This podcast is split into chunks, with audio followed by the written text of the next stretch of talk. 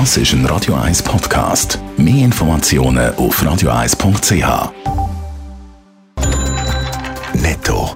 Das Radio eins Wirtschaftsmagazin für Konsumentinnen und Konsumenten wird Ihnen präsentiert von Blaser Gräinicher. Wir beraten und unterstützen Sie bei der Bewertung und dem Verkauf von Ihrer Liegenschaft.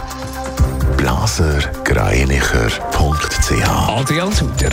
Der Bundesrat steht nach seinen Ferien wegen der Corona-Quarantäne unter Druck. Die Kantone, aber auch Experten und die Wirtschaft fordern, dass man die Frist auf fünf Tage verkürzt oder sogar ganz aufhebt. Dass der Bundesrat damit durch gewisse Corona-Massnahmen verschärft, wird im Moment trotz steigender Fallzahlen nicht erwartet.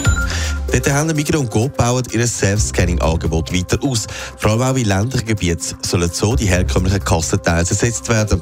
Dort haben betont gegenüber dem Landboten aber, dass nicht der Plan ist, um Mitarbeitende abzuschaffen. Im Tourismus in Italien gelten ab heute neue Einschränkungen. Wer öffentliche Verkehrsmittel, also Flugzeug, Fähren, Bus oder Zug benutzt, muss geimpft oder genesen sein. Ab heute gilt die zwei G Regel im ganzen Land. Seit diesem Jahr dürfen ausländische Online-Händler die Schweizer Kundinnen und Kunden nicht mehr diskriminieren. Das heisst, man darf nicht mehr auf Webseiten umgeleitet werden, die einen höheren Preis gelten als für andere. Adrian Sutter, da halten sich aber noch nicht alle dran. Ja, das sogenannte Geoblocking ist seit dem ersten Januar für ausländische Online-Händler verboten und Schweizer Kundinnen und Kunden dürfen dann nicht mehr höhere Preise zahlen als andere oder bei den Zahlungsmitteln anders behandelt werden. Aber es wird trotzdem noch gemacht und da gibt es einen gewissen Ein Kniff, der zum Beispiel angewendet wird.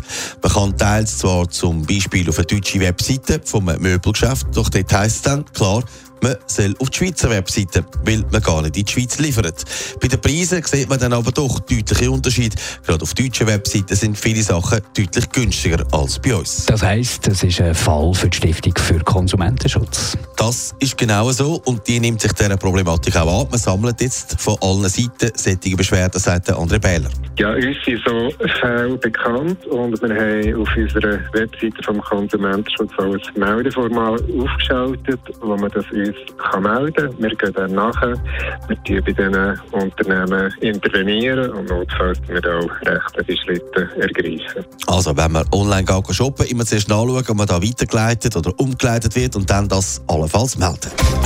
Netto, das Radio eins Wirtschaftsmagazin für Konsumentinnen und Konsumenten.